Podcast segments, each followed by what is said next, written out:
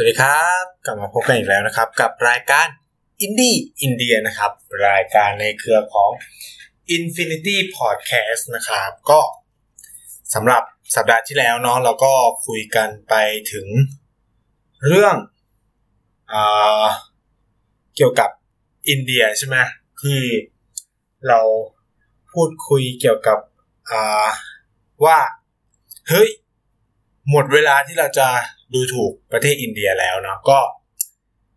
ส่วนหนึ่งนะครับ พูดเลยว่าในสาธยายไปด้วยอารมณ์ พอสมควรนะครับ ก็นะ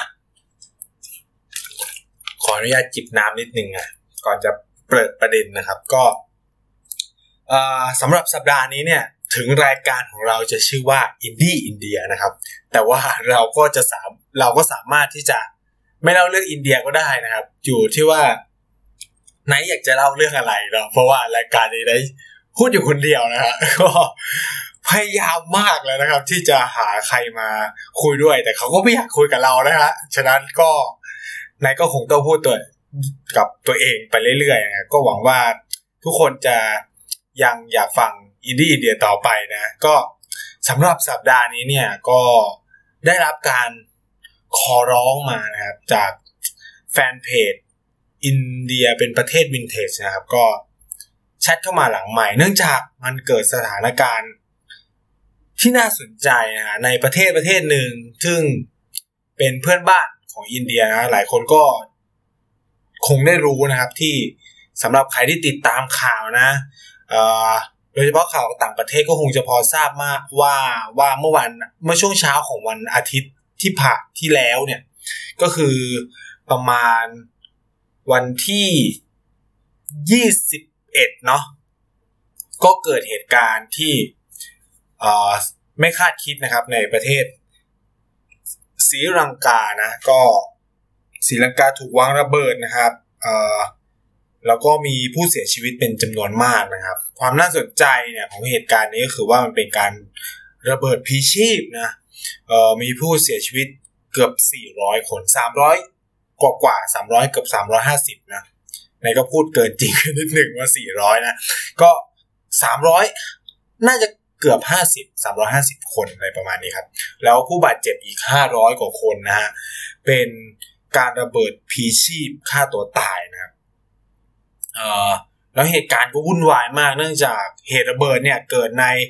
ย่านโรงแรมหรูนะฮะ แล้วก็เกิดในโบสถ์คาทอลิก ซึ่งวันอาทิตย์ ที่ผ่านมาเนี่ยเป็นวันสำคัญของคิตชนด้วยก็คืออเป็นวันอีสเตอร์เนาะก็ทุกคนก็จะไปโบสถ์โดยปกติอยู่แล้วนะครับ มันก็เลยเกิดคำถามขึ้นมามากมายนะครับ ว่าเฮ้ยใครเป็นผู้ก่อการครั้งนี้แล้วก็ทำไมถึงต้องเป็นโรงแรมหรูแล้วก็โบสถ์แคทอลิกโบสถ์ ชาวคริสอะไรเงี้ยมันก็มีคำถามขึ้นมามากมาย ลูกเพจก็เลยแชทเข้ามาถามว่าเฮ้ย คุณไนท์ช่วยเล่าเรื่อง เหตุการณ์นี้ให้ฟังได้ไหมอะไรเงี้ยแล้วก็เออหลายคนก็คงอยากรู้ว่า เออมันเกิดอะไรขึ้นอะไรประมาณนี้เนื่องจาก เรามีความรู้ค่อนข้างน้อยมากนะครับ เกี่ยวกับเหตุการณ์ครั้งนี้แล้วก็หลาย ๆ คนก็คงไม่ค่อยได้ใส่ใจเกี่ยวกับ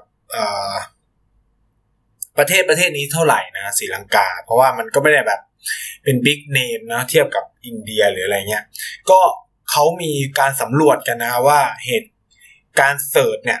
เหตุการณ์รอบโลกในช่วงสัปดาห์ที่แล้วเนี่ย ผลปรากฏว่ามีการ search เรื่องเกี่ยวกับนอตเทอร์ดัมเนี่ย อาสนวิหารนอเทรอดามเนี่ยมากกว่าเหตุการณ์ระเบิดในศรีลังกาซะอีกนะแสดงว่ามันมีความสนใจใส่ใจต่อบางเรื่องเนี่ยเป็นพิเศษนะก็โดยเฉพาะเหตุการณ์ที่เกิดขึ้นในยุโรปเนาะเราก็จะให้ความสนใจโดยว่าเหตุการณ์ในยุโรปในอเมริกาอะไรเงี้ยครับแต่สำหรับในประเทศ ผมก็บอกว่าศรีลังกาไม่ไกลจากไทยแล้วกัน ถือได้ว่า เราใช้มหาสมุทรร่วมกันนะนั่นคือมหาสมุทรอินเดีย ต้องย้อนเล่าก่อนก่อนจะมาถึงเหตุการณ์เนี่ยนายก็ขออธิบาย ว่า เออทำไมถึงอยู่ดีก็อยากมาเล่าอินเดียไหนรู้เรื่องอินเดียเออเรื่องศรีลังกาพูดผิดเรื่องอินเดียติดปากแล้วก็รู้เรื่องศรีลังกามากน้อยแค่ไหน ก็ต้องบอกว่าศรีลังกาเป็นประเทศหนึ่งแล้วกันที่ นายก็ได้มีโอกาสเรียนนะครับ แต่ว่าถามว่าเชี่ยวชาญไหม ก็คำตอบคือจะไม่เท่าประเทศอย่างภูฐานหรือเนปาลอะไรเงี้ยหรืออินเดียศรีลังกาจะเป็นแบบแตะแตะแต่จะในเชิงประวัติศาสตร์อะไรเงี้ยก็จะพอเข้าใจพอรู้บ้างนะครับว่ามันเกิดอะไรขึ้นอะไรเงี้ยเพราะว่าเด็กที่เรียนการระหว่างประเทศที่อินเดียเนี่ยคุณจะต้องเทคอย่างน้อยหนึ่ง subject นะครับ ที่ชื่อว่า South Asian อ่า relation หรือจะเป็นมันก็จะเป็นแบบวิชาที่ว่าด้วยภูมิภาคเอเชียใต้ หรือวิชาที่ว่าด้วยการเมืองในกลุ่มประเทศเอเชียใต้อะไรประมาณนี้ครับ ซึ่งแน่นอนก็คือมันก็ต้องเรียนทุกประเทศในเอเชียใต้ ซึ่งหนึ่งในนั้นเนี่ยก็คือประเทศศรีลังกานะครับศรีลังกาเนี่ยเป็นประเทศเกาะเนาะเป็นประเทศเกาะอยู่ทางตอนใต้ของอินเดียนะครับ เป็นเพื่อนบ้านที่ค่อนข้างจะสำคัญมากๆสำหรับอินเดียนะเออแล้วก็ รีลังกาเนี่ย หลายคนอาจจะคิดว่ามันดูห่างไกลจากไทยนะแต่ในเชิงประวัติศาสตร์ในเชิงศาสนาเนี่ยศรีลังกาถือเป็นเพื่อนบ้านที่ค่อนข้างจะใกล้ชิดกับไทย โดยเฉพาะประเด็นทางศาสนานะครับมันมีความน่าสนใจอย่างหนึ่งที่นายจะเล่าคือในอดีตเนี่ย ครั้งโบราณการมาเนี่ย การเข้ามาของพุทธศาสนาในไทยเนี่ยในช่วงแรกในเคยเล่าไปแล้วแหละก็คือ มันเป็นพุทธศาสนาที่พระเจ้าอาโศกเข้ามา แล้วสุดท้ายมันก็หายไป ซึ่งเป็นมหาพุทธศาสนาแบบมหายานนะแต่การเข้ามาของพุทธศาสนาในไทยในช่วงที่สองเนี่ยซึ่งมาประดิษฐานโดยเฉพาะในสุโขทัยในพื้นที่ต่างๆ ซึ่งเป็นนิกายแบบเทรวาสเนี่ยเป็นเรียกว่าเทรวาสแบบลังกาวง คำว่าลังกาวงเนี่ยก็คือเกาะลังกา ซึ่งเกาะลังกาก็คือสีลังกานั่นเองนะครับ อันนี้ก็จะเป็นความเข้าใจว่าเห็น เราก็จะได้เห็นว่าว่าเฮ้ยในอดีตการมาเนี่ย เรามีปฏิสัมพันธ์และ ระหว่างประวัติศาสตร์ไทยกับประวัติศาสตร์ศรีลังกานะครับ เราค่อนข้างเชื่อมโยงกันมาก ถ้าใครที่แบบสนใจประวัติศาสตร์เนี่ยจะพอรู้ว่าไทยเนี่ยส่งทูตเนี่ยไปศรีลังกาบ่อยมาก เพื่อไปขอรับ ไปลอกตำราพระไตรปิฎกหรือจะไปเชิญพระผู้ใหญ่อะไรเงี้ยมาที่ไทยอะไรเงี้ย โดยเฉพาะในสมัยพระยาที่ไทยอะไรเงี้ยครับ ก็จะมีเขียนไว้มากมายหรือแม้แต่ในยุคสมัยของอยุธยาไล่ลงมาเนี่ย เราก็จะมีปฏิสัมพันธ์กับศรีลังกามาโดยตลอด มันมีคัมภีหนึ่งคัมภีที่เอ่อมาน่าสนใจมากๆนะครับ ถ้าใครมีโอกาสก็ลองไปอ่านแต่ แต่ว่าคัมภีร์เนี่ยจะพูดเกี่ยวกับพระพุทธศาสนา แล้วก็พูดเกี่ยวกับประวัติศาสตร์ของประเทศศรีลังกา นั่นคือคัมภีร์ที่ชื่อว่าคัมภีร์ทีประวงเนี่ยครับ ซึ่งเขาจะพูดเกี่ยวกับการเข้ามาหรือการประดิษฐานของพระพุทธศาสนาในศรีลังกา คือหลายคนเนี่ยจะเข้าใจผิดว่าคนสมัยก่อนเนี่ยไม่คนเอเชียเนี่ย โดยเฉพาะคนในภูมิภาคเอเชียใต้ หรือในเอเชียตะวันออกเฉียงใต้ ไม่ค่อยเขียนประวัติศาสตร์ แต่ในความเป็นจริงนะครับประวัติศาสตร์ของเราเนี่ยมันไปแอบซ่อนอยู่ในคำพีทางศาสนาบ้างไปอยู่ในนิทานพื้นบ้านไปอยู่ในอะไรเงี้ยครับคือเราไม่ได้คือคนในภูมิภาคแบบแบบเราเราเนี่ยจะไม่เขียนประวัติศาสตร์กันแบบตรงไปตรงมาอย่างเช่น บันทึกของจีนอะไรเงี้ยอย่างไทยเนี่ยก็เริ่มเขียนเขาเรียกว่าพงศาวดารก็จะเขียนประวัติศาสตร์แบบ พระมหากษัตริย์ใช่ไหมแต่ว่ามันก็จะมีคัมภีร์ทางศาสนา คือในอินเดียอะไรเงี้ยมันจะมีประวัติศาสตร์จะไปสูกสอดแทรกอยู่ในคัมภีร์ทางศาสนาที่มันจะเล่าเรื่องราวของกษัตริย์แต่ละคนว่ากันไปเนี่ยในคัมภีร์ทางศาสนา ซึ่งศรีลังกาก็เป็นอย่างนั้นดังนั้นคัมภีร์ทีปวงเนี่ยก็จะเล่าเรื่องราวประวัติศาสตร์การไปเข้ามาของพระพุทธศาสนาการเติบโตอะไรเงี้ยแล้วมันมีปฏิสัมพันธ์กับโลกภายนอกยังไงอะไรเงี้ยก็จะถูกบรรยายอยู่ในคัมภีร์ฉบับนี้นะครับ ถ้าย้อนไปขนาดนั้นมันก็ดูจะไกลเกินไปในการเล่าเกี่ยวกับศรีลังกา ตัดภาพกลับไปเพียงแค่ประมาณ3ามร้อยกว่าปีแล้วกัน ซึ่งมันเป็นจุดเปลี่ยนสำคัญมาก ๆของก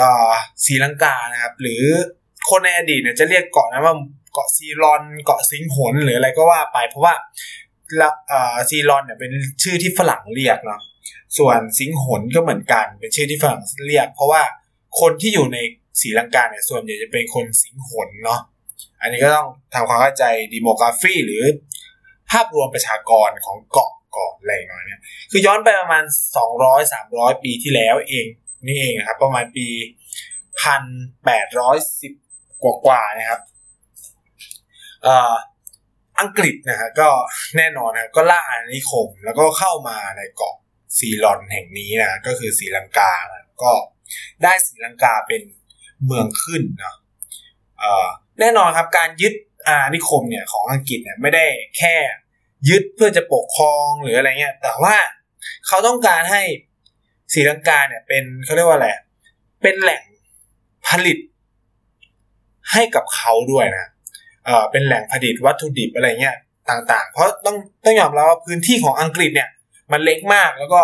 ภูมิอากาศเนี่ยบางทีมันก็ไม่เขาเรียกว่าอะไร ไม่ได้เหมาะสมกับการเพาะปลูก ฉะนั้นเนี่ยการเข้ามาการยึดครองของอาณานิคมเนี่ยก็เพื่อหนึ่งเลยเป็นแหล่งขยายเป็นการขยายแหล่งผลิตสินค้า แล้วก็ในขณะเดียวกันเนี่ย พื้นที่นั้นก็จะกลายเป็นตลาดสินค้าของอังกฤษด้วยพูดง่ายๆคือว่าเรามายึดพื้นที่เพื่อผลิตของในราคาที่ถูกเพื่อส่งไปขายประเทศตัวเอง ในราคาแพง ในขณะเดียวกันเนี่ย ก็เอาผลผลิตจากประเทศเราเนี่ย ซึ่งมันก็ผลิตเยอะแยะมากมายเงี้ย ก็มาขายให้กับประเทศอาณานิคมเราเนี่ยในราคาที่แพงขึ้น ซึ่งพูดง่ายๆคือว่ายังไงเจ้าอาณานิคมก็คือได้กำไรใช่ไหมใช่ไหมถ้าเราคิดกันแบบนี้ครับ คือด้วยความที่คนอังกฤษเนี่ย ดื่มชาเยอะมากครับ ต้องบอกต้องบอกกัน เป็นวัฒนธรรมของของเขาเนาะหรือคนในยุโรป เนี่ยเขาก็จะนิยมดื่มชา ฉะนั้นในพื้นที่ปลูกชาเขาก็จะแบบมีน้อยอ่าก็เขาก็เลยมาเลือกใช้ประเทศอาณานิคมไม่ว่าจะเป็นในอินเดียเนาะในจีนก็มีบ้างอะไรเงี้ยแต่จีนก็ไม่ได้ถูกยึดใช่ไหมครับ ส่วนใหญ่หลักๆ ก็จะเป็นอินเดียที่ปลูกชาป้อนตลาดในอังกฤษในสหราชอาณาจักร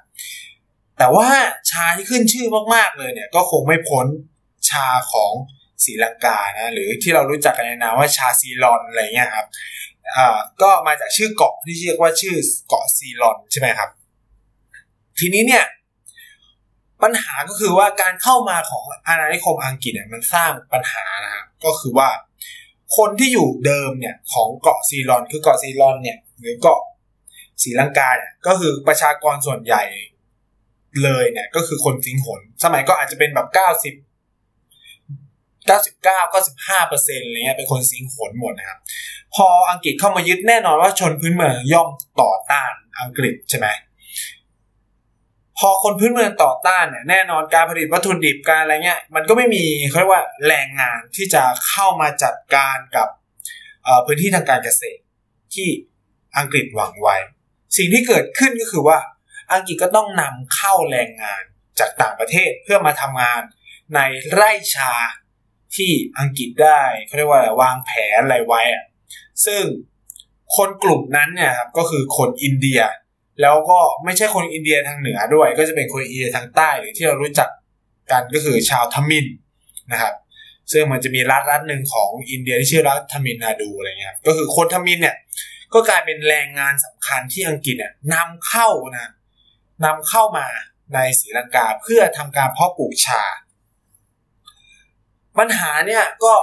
ในช่วงแรกก็ไม่ไม่ไม่มีอะไรมากครับ แต่มันเริ่มบานปลายมากยิ่งขึ้น ตอนแรกก็คือสองกลุ่มชาติพันธุ์ ต้องบอกว่าคนทมินในศรีลังกาก็มีมาก่อนหน้านั้นแล้วบางส่วนนะครับ แต่ทุกคนก็อยู่กันด้วยความ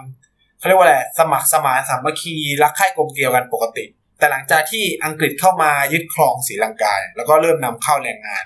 เนื่องจากแรงงานชาวทมินเนี่ยก็ให้เขาเรียกว่าอะไร ตอบประโยชน์ของอังกฤษดีมากเลยประมาณนี้สิ่งที่เกิดขึ้นคือนโยบายของอังกฤษเนี่ยเหมือนกับที่เขาทำในทุกๆประเทศ หรือแม้กระทั่งอินเดียเองก็คือการแบ่งแยกเพื่อปกครองนะก็คือว่า การให้สิทธิพิเศษบางอย่างกับชนกลุ่มน้อย แน่นอนครับมันให้สิทธิกับชาวทมินมากจนเกินไปในหลายเรื่อง ซึ่งชาวสิงหนเนี่ยก็รู้สึกไม่ค่อยพอใจกับนโยบายของอังกฤษมากนะ เพราะว่าตัวเองรู้สึกว่าตัวเองเนี่ยเป็น คนส่วนใหญ่ แต่ทำไมถึงได้สิทธิเนี่ยน้อยกว่าคนทมิน ซึ่งเป็นคนเพียงแค่ไม่ถึง 10%ของประเทศณเวลานั้นอะไรประมาณเนี้ยครับความไม่พอใจเหล่านี้ก็มีเกิดขึ้นแล้วก็ถูกส่งต่อจากปากต่อปากอะไรเงี้ย อ่าเขาเรียกว่าอะไร มันก็ส่งผลให้สองคนสองเชื้อชาติเนี่ยก็เริ่มอยู่ห่าง กันมากขึ้นจากแต่ก่อนที่เป็นญาติมิตรชิดเชื้อ เป็นเขาเรียกว่าอะไรเป็นที่รู้จักกันเป็นชุมชนที่สนิทกันอะไรประมาณนี้ก็อารมณ์คล้ายๆกับฮินดูและมุสลิมในอินเดียนะครับ ถ้าพูดง่ายๆหรือถ้าในไทยเนี่ยก็อาจจะแบบไทยลาวจีนอะไรเงี้ยแต่ว่าในเมืองไทยมันเห็นไม่ชัด แต่ถ้าพูดถ้าใครไปมาเลเซียก็จะรู้ว่ามันจะมีชุมชนแบบอ่ามันจะมีนโยบายภูมิบุตรใช่ไหมที่จะแบ่งแยกคนมาเลคนอินเดียคน จีนอะไรเงี้ยครับก็จะประมาณนั้นมันมันทำให้เกิดเขาเรียกว่า ความแตกแยกแยกขาดกัน คนสองเชื้อชาติเนี่ยเริ่มไม่สูงสิงกันนะฮะปัญหาเนี้ยก็ดำเนินมาเรื่อยๆเรื่อยๆเรื่อยๆเรื่อยๆเรื่อยๆเรื่อยๆจนกระทั่งเนี่ยศรีลังกาเนี่ยครับได้รับเอกราชในปี 1948 มีรัฐธรรมนูญ แน่นอนนะมันก็เกิดระบบการเลือกตั้งในระบบประชาธิปไตย คนสิงหนเนี่ยก็คือคนส่วนใหญ่ของประเทศนะพอเลือกตั้งเข้ามาแน่นอนเขาก็ต้องชนะ พอเขาชนะเนี่ย สิ่งที่เขาทำคือมันก็ลดอภิสิทธิต่างๆ ที่เคยมีมาในในอดีตของคนทมินทั้งหลายก็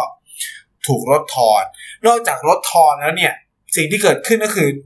มัน ความเป็นสิงหนทมินเนี่ยมันเป็นเรื่องประเด็นทางเชื้อชาติ แล้วยังซ้อนทับด้วยประเด็นทางศาสนา เพราะว่าคนทมินเนี่ยก็จะนับถือศาสนาฮินดูเนาะส่วนคนสิงหนเนี่ยส่วนใหญ่ก็จะนับถือศาสนาพุทธ สิ่งที่เกิดขึ้นคือความซ้อนทับกันของปัญหาเนี่ย มันก็อ่าเขาเรียกว่าอะไรนำมาสู่เขาเรียกว่าความกดทับนะเขาเรียกว่าอ่า นโยบายของรัฐบาลสิงหนเนี่ยก็เขาเรียกว่าอะไรให้เอื้อประโยชน์เฉพาะคนสิงหนอย่างเดียว แล้วก็กดทับวัฒนธรรมต่างที่ต่างออกไปจากตัวเองเนี่ยมันก็จะคุ้นๆนะคือถ้าเทียบกับประเทศไทยเนี่ยผมพูดได้เลยก็คือ มันเกิดขึ้นในยุคสมัยของจอมพลปพิบูลสงครามนะก็คือการปฏิวัติวัฒนธรรมไทย คือการทำให้ทุกคนเป็นไทยเนสนะฮะก็คือเป็นคนไทยทั้งหมดอะ ก็คือไม่ว่าคุณจะพูดเหนือพูดอีสานพูดใต้อะไรเงี้ยเลิกมีภาษาไทยกลาง ทุกคนต้องใช้อันเนี้ยเรียนเป็นแบบแผน มีแค่ภาษาไทยเท่านั้นที่เป็นภาษาราชการ ไทยเหนือไม่นับมาลายูไม่นับ อีสานไม่ได้อะไรประมาณนี้ครับก็มันก็ออกกฎหมายเกี่ยวกับภาษาเกี่ยวกับการเรียนการสอนอะไรเงี้ยซึ่งชาวสิงห์หนก็ทำแบบนั้นนะครับ นโยบายที่เรียกว่าสิงหรา only act เนี่ยหรือพระราชบัญญัติ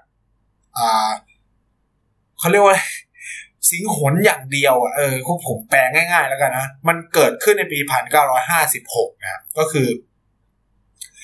เป็นการยกเลิกการใช้ภาษาอังกฤษเป็นภาษาราชการ แล้วก็ให้ภาษาสิงหนเนี่ยเป็นภาษาราชการหนึ่งเดียวนะนั่นก็หมายความว่ามันไปเขาเรียกว่าดิสเคเลตอะหรือไปลดทอนศักยภาพของคนทมินในศรีลังกา ซึ่ง ทำงานในระบบราชการณเวลานั้น เนื่องจากเขาได้ประโยชน์ตอนที่อังกฤษเนี่ยเข้าใช่ไหมปกครองเนี่ยคน มันก็ต้องเกิดปัญหาสิ เพราะว่าพระราชบัญญัตินี้มันดันทำให้เฮ้ยภาษาทมินไม่ได้เป็นภาษาราชการ แล้วคนทมินก็จะทำงานยังไงใช่ไหมนับตั้งแต่จุดเริ่มต้นในปี 1956 เนี่ย มันก็เริ่มมีความไม่พึความเขาเรียกว่าอะไรปฏิเสธรัฐแบบสิงหน เริ่มขึ้นมีการก่อตัว แล้วมันก็มีการฟอร์มตัวขององค์กรหนึ่งองค์กรนะฮะที่มีความน่าสนใจนะฮะก็คือกลุ่มพยัคฆ์ทมิฬอีแลมนะคือ ผมต้องเล่าก่อนว่ามันมันมีการฟอร์มตัวกันมา ก่อนที่มันจะ operation หรือเริ่มดำเนินการ The Liberation Tiger of Tamil Eelam หรือ LTTE นะครับก็คือหรือในภาษาไทยก็เรียกว่ากลุ่มกบฏพยัคฆ์ทมิฬอีแลมคือผมก็ไม่รู้นะทำไมใช้คำว่ากบฏโอเคแหละมันมันมันไม่ชนะรัฐเราก็เลยเรียกมันว่ากบฏเลยนะแต่ว่าเขาไม่มีคำว่า rebel ในอยู่ในชื่อของเขานะ แต่คนไทยก็ไปแปลน่าสนใจมากแปลว่ากลุ่มกบฏพยัคฆ์ทมิฬอีแลมอะไรประมาณนี้ครับก็มันก็เริ่มมีการก่อตัว มีการ framework เนี่ย คือตั้งแต่ปี 1956 เนี่ย มันก็เริ่มเป็นชนวนสำคัญนะ คือการพยายามทำให้ทุกคนเป็นสิงหารา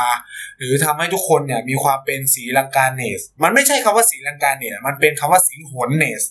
ก็คือเป็นสิงหน แล้วจุดแตกหักสำคัญเลยเนี่ยก็คือการที่กลุ่มเขาเรียกว่าอะไร กลุ่มพุทธนิยม ไม่ว่าจะหัวรุนแรงเขาเรียกเป็นกลุ่มขวาจัดของชาวสิงหนเนี่ย ก็ไปแก้รัฐธรรมนูญนะครับให้พระพุทธศาสนาเป็นศาสนาหลักของชาติกึ่งๆก็คือเป็นพุทธศาสนาแห่งชาติพระพุทธศาสนาเป็นศาสนาของชาติเลยมันแน่นอนก็สร้างความไม่พอใจให้กับกลุ่มชาวทมินซึ่งเป็น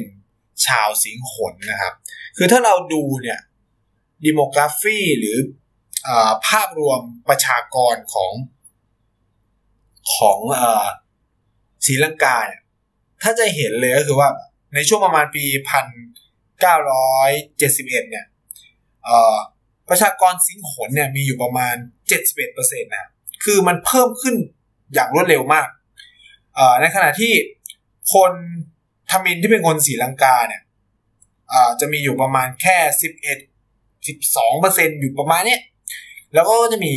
Indian ทมิฬอีกนะก็คือเป็นคนอินเดียทมิฬ คืออย่าบอกอย่างที่บอกคือคนทมิฬมันมีอยู่ในศรีลังกาอยู่แล้ว โดยเฉพาะในตอนเหนือแล้วก็ตอนตะวันออกของประเทศนะครับอ่าแล้วก็มีกลุ่มชาวอินเดียที่ถูกนำเข้ามาอีก ก็ประมาณเก้าเปอร์เซ็นต์นะที่เหลือก็จะเป็นคนกลุ่มชาติพันธุ์อื่นๆหลักๆเนี่ยก็จะแบ่งเป็นแค่สองชาติพันธุ์เรื่องนี้คือคนสิงหนแล้วก็ คน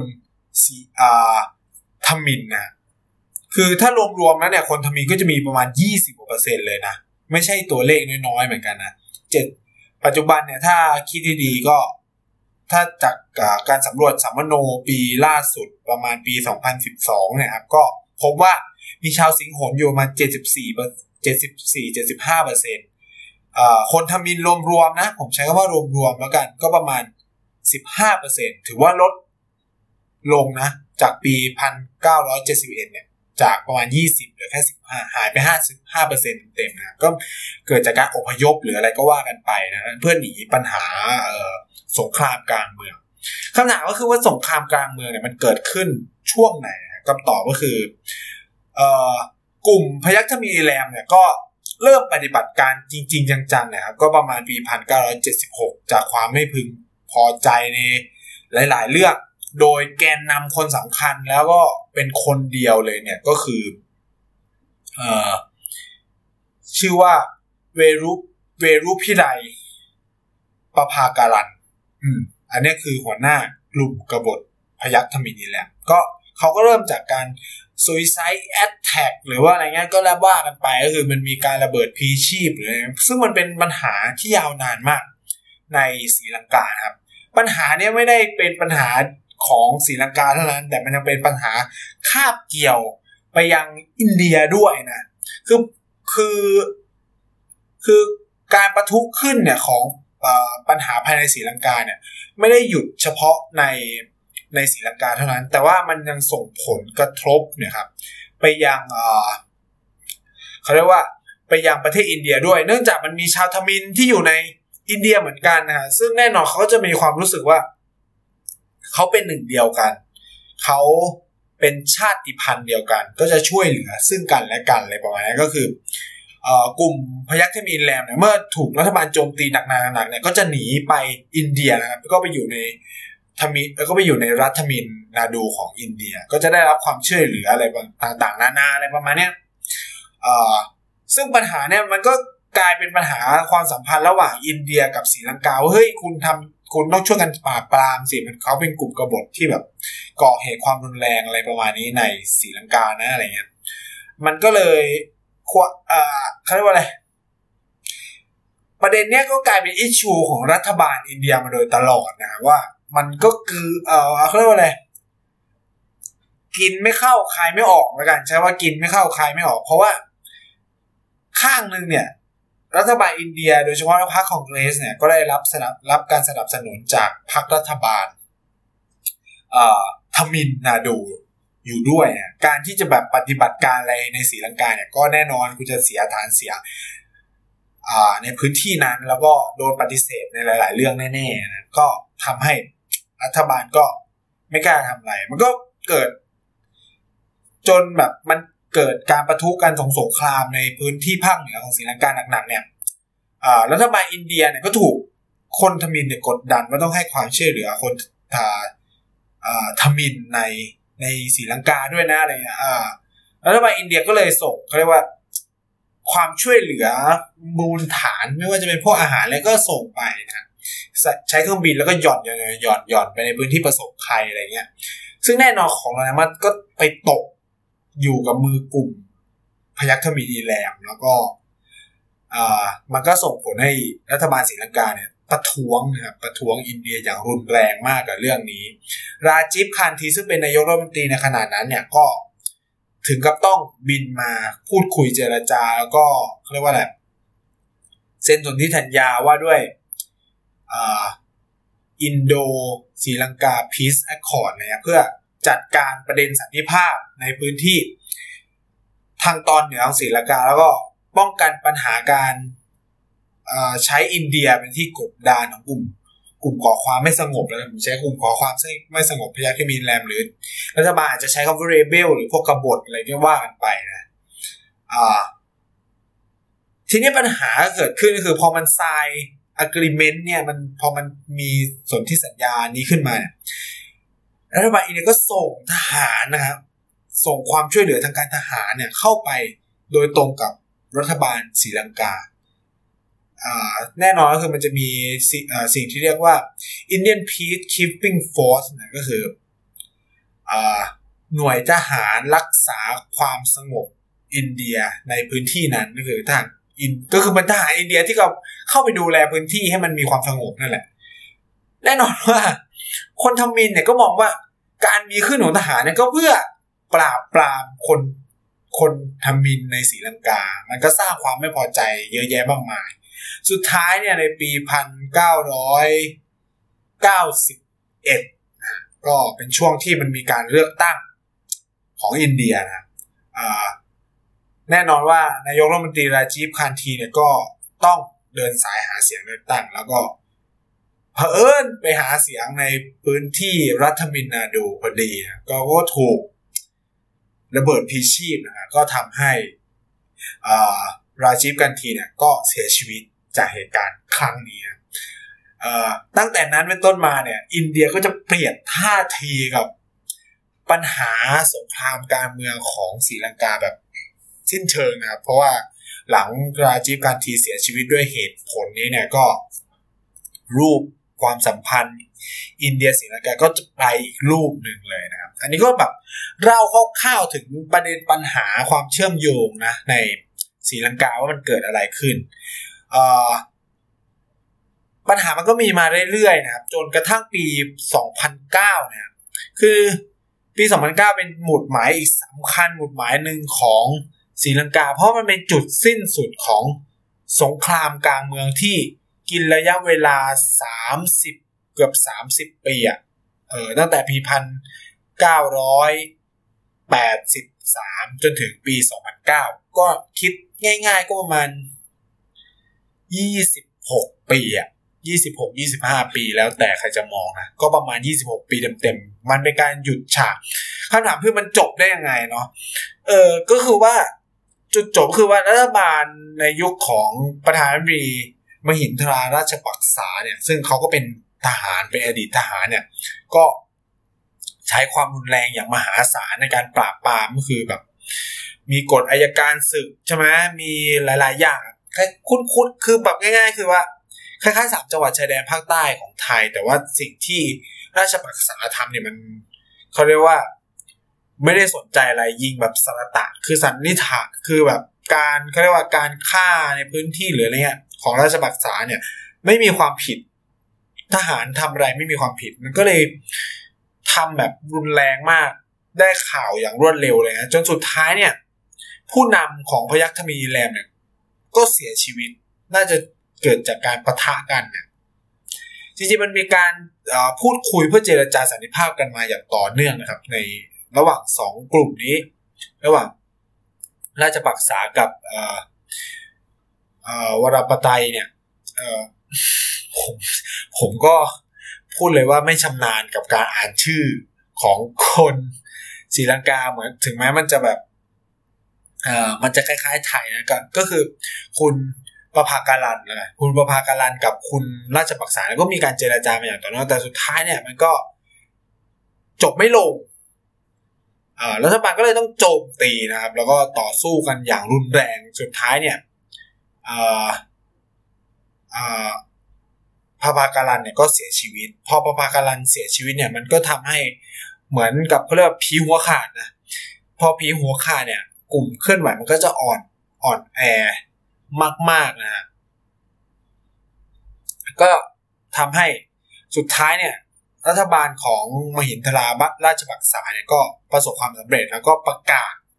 ว่าสามารถยุติสงครามกลางเมืองได้สำเร็จนะซึ่งทำให้ผลงานชิ้นนี้ก็ทำให้เขาเนี่ยชนะเลือกตั้งในเวลาต่อมานะจนถึงปีประมาณ 2016 ก็มีการเลือกตั้งใหม่ ซึ่งราชปักษาเนี่ยก็แพ้นะให้กับให้กับคนปัจจุบันก็คือประธานาธิบดีสิริเสนานะ เลือกตั้งในปี 2015 พูดผิดนะครับ ขอประธานอภัยเออแล้วคำถามที่คนสนใจมากคือว่า มันเป็นช่วงเวลากว่าสิบปีแห่งสันติภาพของศรีลังกาและอยู่ๆเนี่ย มันก็เกิดเหตุระเบิดนี้ขึ้นมาครับทุกคนก็จะงุนงงว่า เอ๊ะ นี่มันเป็นสีมือของกลุ่มพยัคฆมินที่ยังหลงเหลืออยู่หรือเปล่าอะไรประมาณนี้ครับ นายก็เลยอยากชวนดูเนาะเพราะว่า อย่างที่บอกคือว่าอย่างแรกเลยนะครับก็คือ การต่อสู้กัน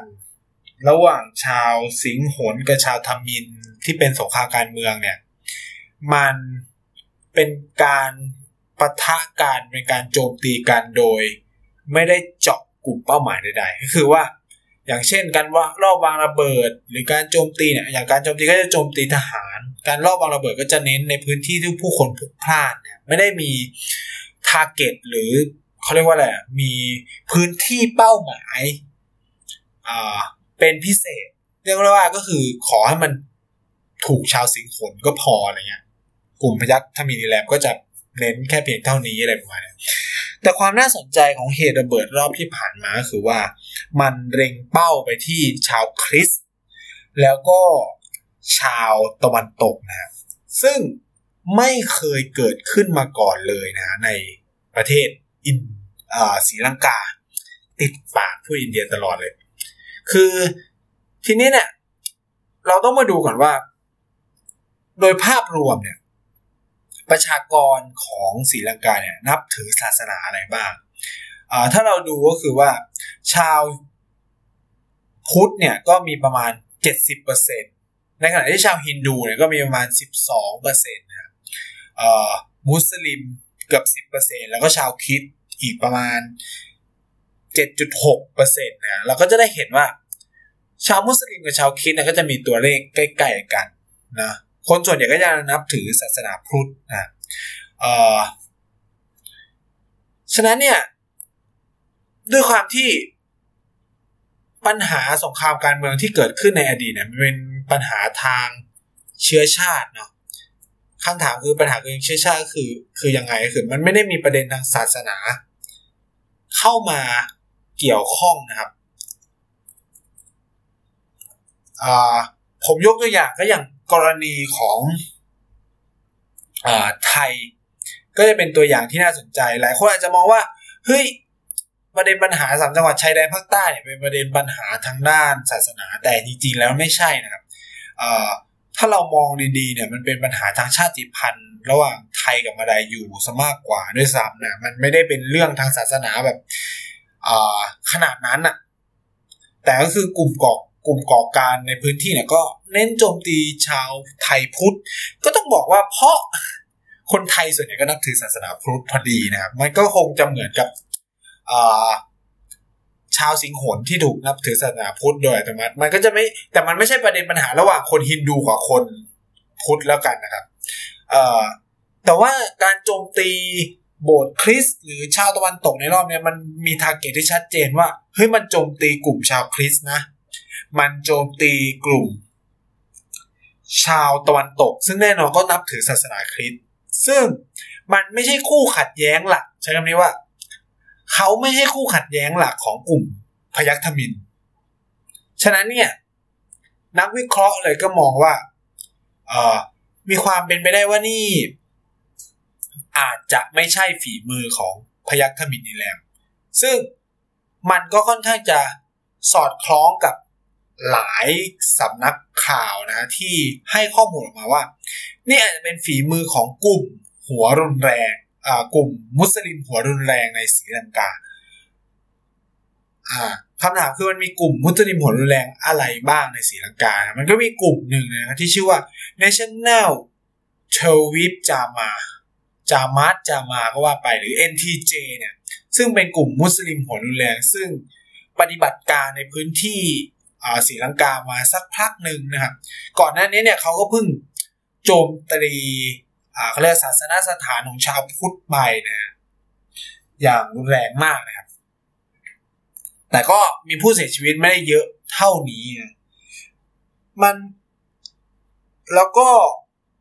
พอช่วงหลังๆมาเนี่ยข้อมูลของของเจ้าหน้าที่เนี่ยก็เริ่มชัดเจนมากขึ้น เพราะว่าต้องบอกก่อนว่าในวันอาทิตย์ที่ 21 เนี่ย หลังเกิดเหตุการณ์ปุ๊บเนี่ย สิ่งที่รัฐบาลศรีลังกาทำคือประกาศเคอร์ฟิวนะครับวันนั้นเลย ปิดระบบอินเทอร์เน็ต ในการเข้าถึงโซเชียลมีเดียทั้งหมด การเข้าถึงข่าวสารเนี่ยจะต้องมาผ่านผ่านทางรัฐบาลเท่านั้นอะไรเงี้ยแล้วก็มอบอำนาจพิเศษให้กับเรียกว่าให้กับเจ้าหน้าที่หน่วยงานความมั่นคงนะครับ ในการจับกลุ่มโดยไม่ต้องขอหมายสารอะไรประมาณนี้มันก็ทำให้สามารถจับเรียกว่าอะไรผู้ต้องสงสัยได้ทันทีเลยยี่สิบกว่าคนในวันเดียวนะ เล่าเหตุการณ์ในวันนั้นก็คือ มันเกิดระเบิดก่อนทั้งหมดหกจุดในเวลาไล่เลี่ยกัน เป็นระเบิดพลีชีพในช่วงเช้านะคำถามคือทำไมเป็นช่วงเช้าเนี่ย คือจากที่ได้พูดคุยกับลูกเพจนะที่เขาพอดิบพอดีนะไปอยู่ศรีลังกาพี่อ่า พี่เขาก็เล่าว่านะก็ เหตุผลหนึ่งก็เพราะว่าคนกำลังลงไปกินข้าวเบรกฟาสในช่วงเวลาเช้าๆเนี่ย ก็ฝรั่งก็แบบ เออมันก็ตุ้มมันก็จะมีผู้เสียชีวิตจำนวนมากเลยนะก็อันนี้ก็เป็นปัจจัยสำคัญแล้วก็ช่วงเช้าเนี่ยก็คนก็ไปโบสถ์พอดีนะมันก็เป็นทาร์เก็ตของเขาเลยนะว่านี่เป็นการโจมตีที่ให้เกิดผู้เสียชีวิตจำนวนมากเนาะเออมันเขาเรียกว่าอะไรมันมีบทสัมภาษณ์ของพนักงานโรงแรม ผมไม่แน่ใจน่าจะเป็นคิงเบอร์รี่มั้ง พูดบอกว่าก็คือแบบเหมือนผู้ก่อการร้ายเนี่ย ผมใช้คำว่าผู้ก่อการร้ายได้เดี๋ยวผมจะเล่าว่าทำไมนะเออเหมือนผู้ก่อการร้ายเนี่ยก็ไปยืนต่อแถวตักอาหารปกติแล้วก็กดระเบิด อันนี้คือแบบจากปากคำของอ่าเจ้าหน้าที่โรงแรม แล้วก็คือแบบคลิปที่ออกมามากมายก็คือแบบผู้ก่อการร้ายก็จะสะพายเป้ในเป้ก็จะมีระเบิด มันก็เลยกลายเป็นระเบิดพีชีพเนาะตอน ตอนละตอนนี้เนี่ยก็คือแบบเหมือนเขาสำรวจมาแล้วก็คือมีชาวต่างชาติเสียชีวิตถึงประมาณ 39 คน 40 คนเนี่ยจากจำนวน3 300 กว่าเนี่ยครับเออ มันก็เป็นโศกนาฏกรรมที่น่าสนใจมาก ซึ่งไม่เคยเกิดขึ้นมาก่อนเลยใน ประเทศเขาเรียกว่าอะไรไม่ได้เกิดขึ้นมาเป็นเวลาสิบปีแล้วในประเทศศรีลังกานะครับมันก็ทำให้รัฐบาลศรีลังกาเนี่ยต้องทบทวนหลาย ๆ เรื่องขนาดใหญ่เลยนะ เออเพราะว่านี่นี่เป็นเขาเรียกว่าความล้มเหลวนะผมพูดพูดคำนี้เลยมันเป็นความล้มเหลวของระบบรักษาความมั่นคงภายในประเทศนะเอ่อถัดจากวันเกิดเหตุประมาณสองวันอย่างเงี้ย ก็นายกรัฐมนตรีรานิววิสิงเหเนี่ย ก็ออกมาให้สัมภาษณ์นะครับว่าโดยเขาเนี่ยเชื่อว่านะครับเชื่อว่าการก่อเหตุความไม่สงบในรอบนี้อาจจะมีเขาเรียกว่าอะไร มีกลุ่มเคลื่อนไหวภายนอก หรือเครือข่ายเคลื่อนไหวภายนอกที่อยู่เบื้องหลังเหตุการณ์ครั้งนี้นะคือกลุ่ม NTJ เนี่ยไม่น่าจะทำได้ด้วยตัวเองนะครับหลังจากที่รานิวิสิงเหเนี่ยให้สัมภาษณ์ได้ไม่ถึงหนึ่งวันเนี่ย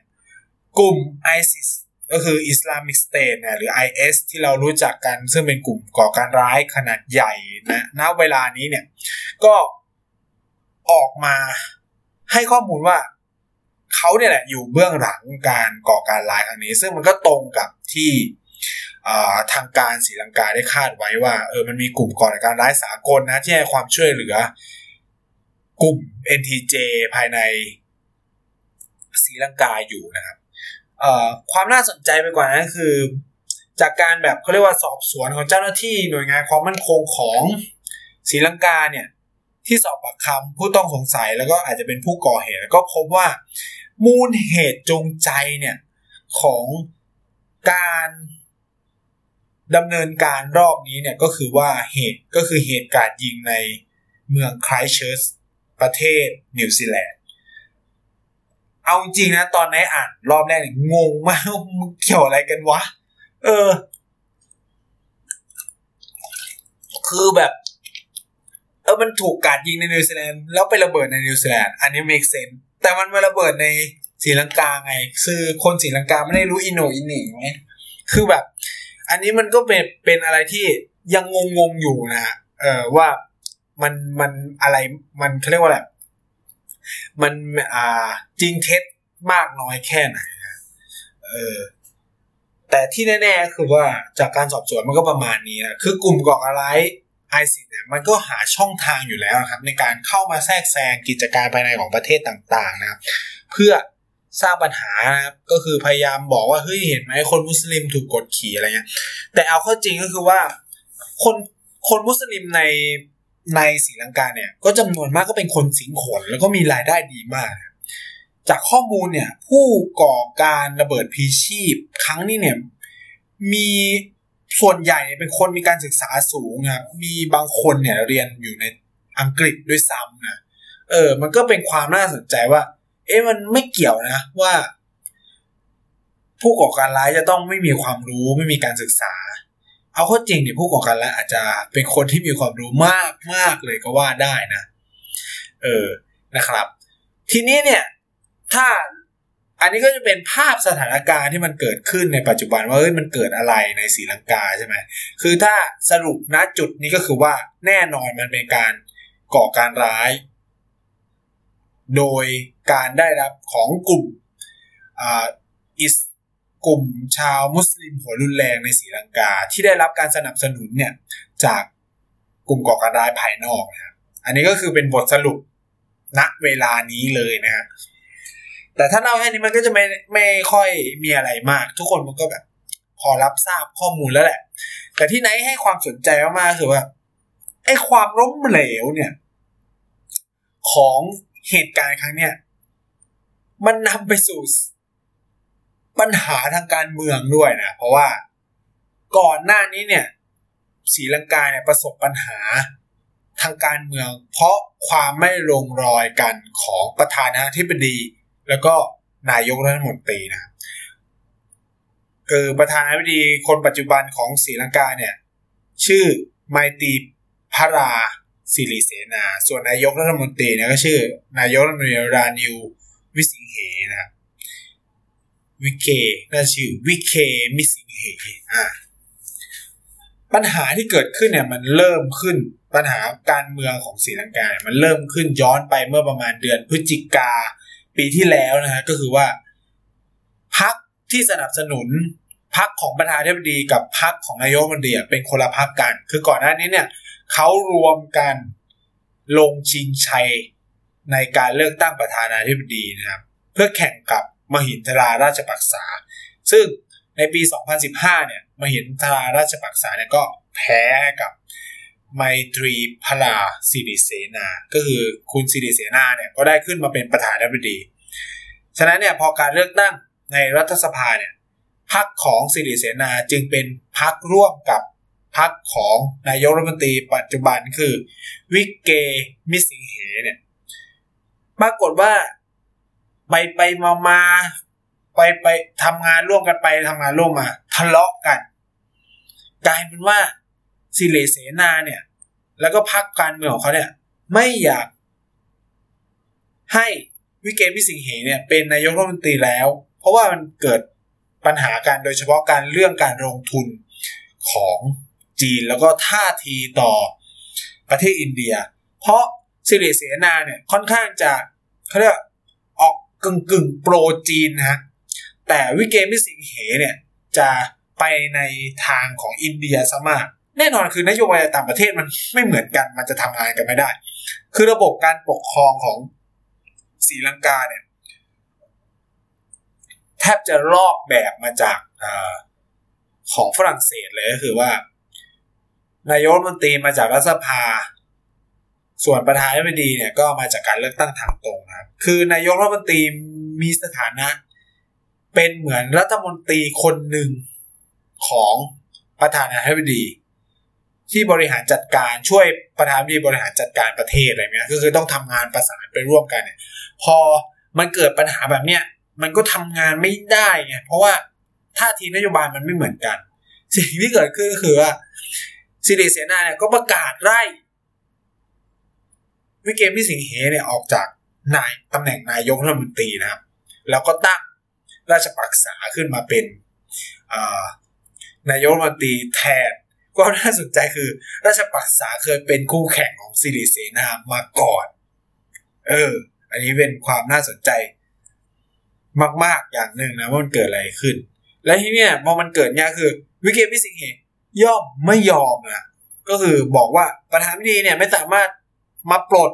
นายกรัฐมนตรีได้เพราะนายกรัฐมนตรีอะมาจากการเลือกตั้งของสภา ถ้าจะปลดเขาต้องให้สภาเป็นคนปลด อืม พอสิริเสนาเจอสภาวะแบบนี้เนี่ย ก็แน่นอนมันก็ มันพอมันขัดรัฐธรรมนูญอะไรเงี้ยก็เขาเรียกว่าอะไรอะมันก็เกิดการถกเถียงกันใหญ่โตมากๆ ในสังคมศรีลังกาขนาดนั้น คือวิกเกมพิสิงเหเนี่ยก็บอกว่า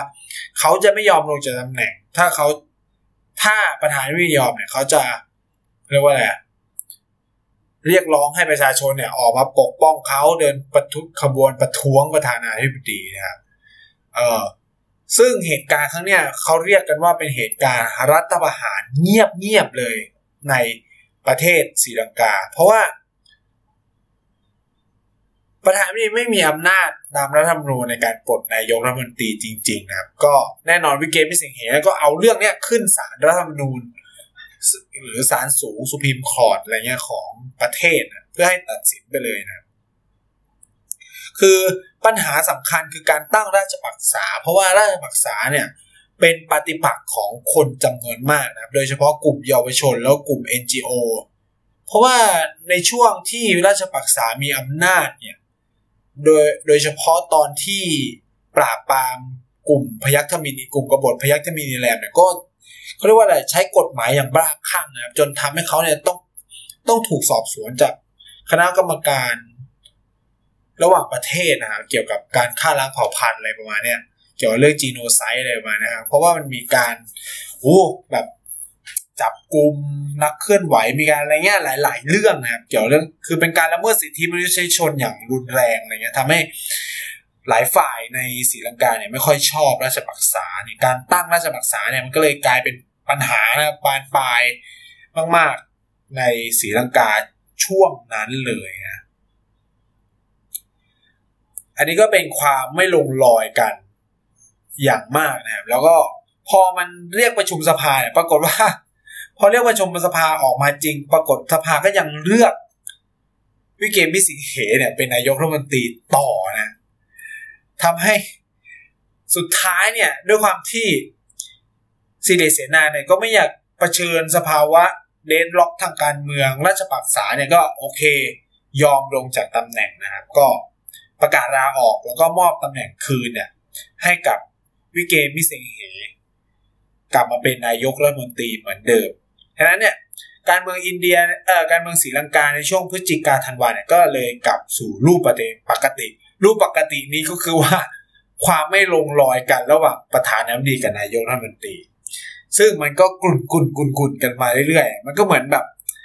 การทำงานมันก็ไม่ถูกมันก็ไม่ขับเคลื่อนพูดง่ายๆ นี่ก็อาจจะเป็นหนึ่งปัจจัยที่ทำให้อ่าระบบ security หรือความมั่นคงในประเทศล้มเหลวด้วยก็เป็นได้นนี้ก็เป็นเขาเรียกว่ามุมมองที่ไหน อยากจะให้ก็แล้วกันนะว่ามันอาจจะเป็นส่วนนี้ด้วยนะเพราะว่าหลังจากเหตุการณ์นี้ไม่นานเนี่ยเมื่อวันพุธที่ผ่านมาเนี่ยประธานาธิบดีสิริเสนาเนี่ยก็ออกเขาเรียกว่าให้ข้อมูลสัมภาษณ์หรืออะไรเงี้ยหรือแบบคนสนิทของเขาเนี่ยก็ออกมาพูดว่า จริงประธานาธิบดีเนี่ย อยากเรียกร้องให้เขาเรียกว่าพบตรเนี่ยผู้บัญชาการตำรวจแห่งชาติ แล้วก็ปลัดกระทรวงกลาโหมเนี่ย ลาออกจากตำแหน่งเถอะเพื่อรับผิดชอบกับเหตุการณ์ความล้มเหลวครั้งนี้ของตัวเอง เพราะว่าไอเหตุระเบิดครั้งเนี่ยไม่ได้ป้องกันไม่ได้นะครับ แต่สามารถป้องกันได้ เพราะ รายงานของเขาเรียกว่าอะไรอะสถานทูตอินเดียเนี่ยเออคือเขาได้รับรายงานแล้วว่ามันจะเกิดปฏิบัติการเขาเรียกว่า วางระเบิดแบบเนี้ยในศรีลังกา ซึ่งเขาก็ได้แจ้งไปที่กรมตำรวจแล้วของกรมตำรวจของศรีลังกาเรียบร้อยแล้ว แต่ปัญหาคือ Chief of Police เนี่ยดันไม่ส่งเรื่องเนี่ยให้กับนายกรัฐมนตรีนะคือนายกรัฐมนตรีเนี่ยบอกว่าออกมาให้สัมภาษณ์ว่า ถ้ารู้ว่ามันมีเรื่องนี้อยู่เนี่ยก็จะได้วางแผนรับรองแต่ปรากฏว่าตัวเองไม่รู้ ซึ่งรายงานฉบับเนี่ยทราบก่อนเกิดเหตุการณ์เนี่ยประมาณสิบ วันเลยนะ คือมันจะมีเวลาเตรียมการเยอะมากในการตรวจตราอะไรเงี้ยหลาย ๆ เรื่องนะครับ เออมันก็เลยเป็นไดเลมม่าหรือกลายเป็นเขาเรียกว่าความซับซ้อนซ่อนเงื่อนกันนะแล้วล่าสุดเนี่ยก็หลังจากที่มันมีกระแสข่าวมาแบบนี้นะครับประหลัดกระทรวงกลาโหมก็เลยลาออกจริงๆนะยื่นหนังสือลาออกจริงๆเพื่อรับผิดชอบกับเหตุการณ์ครั้งนี้ที่ไม่สามารถป้องกันเหตุร้ายครั้งนี้ได้นะครับ เอ่ออันนี้ก็จะเป็นแบบเหตุการณ์แบบรวมๆของประเทศศรีลังกา แล้วก็มุมมองที่น่าสนใจต่อเหตุการณ์ครั้งนี้เนาะนายก็หวังว่าคนที่ฟังเทปเนี่ยก็จะเข้าใจความเป็นไปเป็นมานะของปัญหาภายในศรีลังกาว่ามันเป็นที่มาอย่างไร แล้วเหตุการณ์ครั้งนี้มันต่างจากอดีตยังไงพูดง่ายๆคือว่าเหตุการณ์ครั้งนี้มันไม่น่าจะเป็นฝีมือของกลุ่ม พยัคฆ์ธมินีแลม แต่มันกลายเป็นการโจมตีที่ใช้ประเด็นทางด้านศาสนาของกลุ่มมุสลิมสุดโต่งนะครับเข้ามาซึ่งถือว่าเป็นครั้งแรกในประวัติศาสตร์ ที่มันใช้ประเด็นเรื่องศาสนาในการก่อการร้ายแบบเนี้ยก่อเขาเรียกว่าก่อความไม่สงบภายในประเทศนะที่รุนแรงมากๆ ภายในศรีลังกา ซึ่ง เหตุการณ์ที่เกิดขึ้นเนี่ยก็ส่งผลทำให้นายกรัฐมนตรีรวมถึงประธานาธิบดีของศรีลังกาเนี่ยก็เริ่มออกมาพูดว่าอาจจะต้องทบทวนนโยบายเกี่ยวกับศาสนาให้มากขึ้นจากที่อดีตเนี่ยไม่เคยมองเรื่องพวกนี้เลยนะครับก็พูดง่ายๆคือว่าแต่ก่อนเนี่ยเขาก็ปล่อยปะได้เลยนะเกิดกลุ่มพุทธหัวรุนแรงเยอะแยะมากมายนะในประเทศหรือแม้กระทั่งศาสนาอื่นเนี่ยมันก็เกิดการประทะกันอย่างรุนแรงระหว่างคนศาสนาต่างๆ หลังการสิ้นสุดปัญหาสังคมกับสงครามการเมือง ระหว่างชาวทมินกับชาวสิงห์เนี่ย นี่ก็เลยเป็นประเด็นปัญหาใหม่ของศรีลังกาที่ต้องมาแก้คือเป็นประเด็นความขัดแย้งระหว่างศาสนานะเอออันนี้ก็จะเป็นความน่าสนใจที่เราอาจจะต้องติดตามกันในอนาคตเนาะว่ามันจะเดินกันต่อไปยังไงนะครับ ก็ ศรีลังกาก็เป็นหนึ่งประเทศในเอเชียใต้ที่น่าสนใจแล้วก็น่าติดตามเนาะแล้วก็เป็นเออเขาเรียกว่าอะไร เป็นประเทศที่มีประวัติศาสตร์เชื่อมโยงกับไทยไม่ยิ่งหย่อนไปกว่าอินเดียนะเรามีเขาเรียกว่าอะไรสายสัมพันธ์ที่ดีต่อกันโดยเฉพาะพุทธศาสนานะพุทธศาสนาในศรีลังกาเนี่ยใช้ชื่อว่าสยามวง น่าสนใจ คือในขณะที่ไทยเนี่ยเป็นลังกาวงนะที่เราถือกันอยู่ แต่ในศรีลังกาเนี่ยเขาเรียกว่าสยามวง เพราะว่าตอนที่อังกฤษเข้ามาปกครองศรีลังกาเนี่ยก็นำศาสนาคิดเข้ามาเลิกยกเลิกการบวชพระนู่นเนี่ยทำให้แบบศาสนาพุทธในศรีลังกาเนี่ยแทบจะล่มสลายไปเลยนะครับ ก็เลยต้องไปเอาพระจากไทยเนี่ยมาบวชนู่นนี่นั่นกันวุ่นนะเพื่อให้ศาสนาพุทธมีต่อไปนะแต่ว่าคนพระ ในศรีลังกาจะไม่เหมือนพระไทย การบวชก็จะไม่เหมือนกัน คือการบวชเป็นพระในในสังคมของศรีลังกาเนี่ยก็คือบวชแล้วก็อยู่ตลอดชีวิตนะแต่ในไทยเนี่ยปัจจุบันการบวชพระเนี่ยมันกลายเป็นบวชตามประเพณีบวชตามความเชื่อ บวชให้พ่อแม่ได้บุญอะไรเงี้ยมันไม่ได้บวชเพื่อสืบศาสนา คือในศรีลังกาพูดง่ายๆคือว่าการบวชคือการที่ไปรับใช้พระศาสนา ไปสืบทอดพระศาสนา แต่ในขณะที่ไทยเนี่ย ทุกคนบวชหมดเพื่อทำตามประเพณีอะคือแบบลูกชายต้องบวชอะไรมาณนั้นแต่คนศรีลังกาคือว่า ถ้าคุณจะไม่ได้สืบทอดพระศาสนาก็เป็นอุบาสกไปไม่ต้องมาบวชแล้วศรีลังกาเนี่ยก็มีภิกษุณีด้วย อันนี้เป็นความน่าสนใจมาก ๆ เลยนะฮะของเขานะอ่าอันนี้ก็ เป็นเล่าคร่าวๆเป็นเกร็ดความรู้นะของประเทศประเทศหนึ่งซึ่งเป็นเพื่อนบ้านที่สนิทชิดเชื้อกับอินเดียนะ แล้วก็มีประวัติศาสตร์ เชื่อมโยงกับประเทศไทยนะก็หวังว่าแฟนๆอินดี้อินเดียคงจะได้รับความรู้ไม่มากก็น้อยแล้วคงจะได้อัปเดตสถานการณ์ ความรุนแรงในศรีลังกาว่าปัจจุบันมันถึงไหนเป็นยังไงบ้างนะครับ ก็สำหรับ สัปดาห์นี้เนี่ยอินดี้อินเดียตอนพิเศษว่าด้วยศรีลังกาก็อาจจะต้อง